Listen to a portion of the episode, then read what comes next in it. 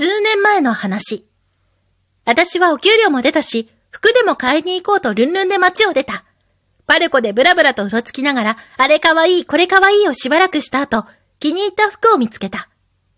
その日はあいにく雨が降っており、畳んだ傘で商品を濡らさないよう気を使っていたため、うまく自分に合わせられず、鏡の前でもたもたしていた。すると、作業をしていた店員さんがすっとそばまで来て、荷物を持ってくれたりして、合わせるのを手伝ってくれた。若い女性でおっとりとした方だった。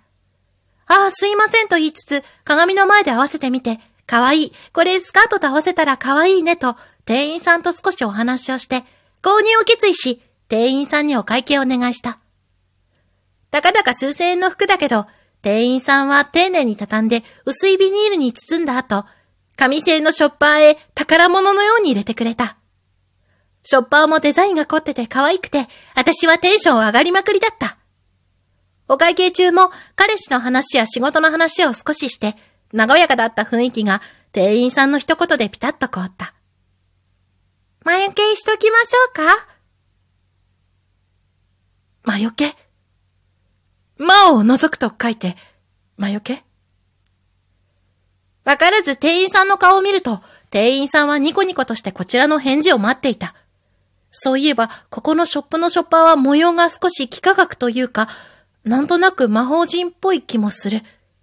店内も少し薄暗く、魔除けサービスしてても特段不思議ではない気がしてきた。もしかして、帰り道に不幸に見舞われないよう、そういうサービスを提案してくれたんだろうか。そんなわけない。魔除けサービスってなんだよ。あるわけないだろ。きっと聞き間違いだ。もう一回聞き直してみたらわかるはず。そう思い、私はもう一度店員さんに向き直り、え？と、聞こえなかったふりをした。店員さんはおっとりとした動作で、あ、聞こえなかったかなという顔をして、もう一度こう言った。魔除けしましょうか？魔除けだ絶対魔除けだ間違いない。ここの店員は選ばれし術師で、購入した客に家まで無事に帰れるよう魔除けのお祈りをしてくれるんだ。なるほど。だからこのお店は雰囲気があってショッパーもこの模様なのか。すべての点と点が繋がった瞬間だった。サービスでそこまでしてくれるとは。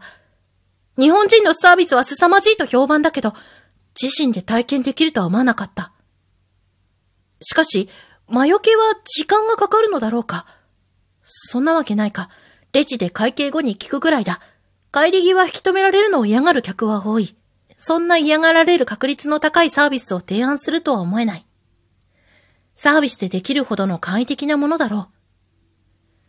私はここまで考えると、サービスなら甘んじて受けようぞと思いにっこりとしてうなずいた。お願いしますそう答えると、店員さんは待ってましたと言わんばかりにカウンターの中からビニールを取り出し、ショッパーにかけた。その時気づいた。魔除けじゃない。雨よけだ。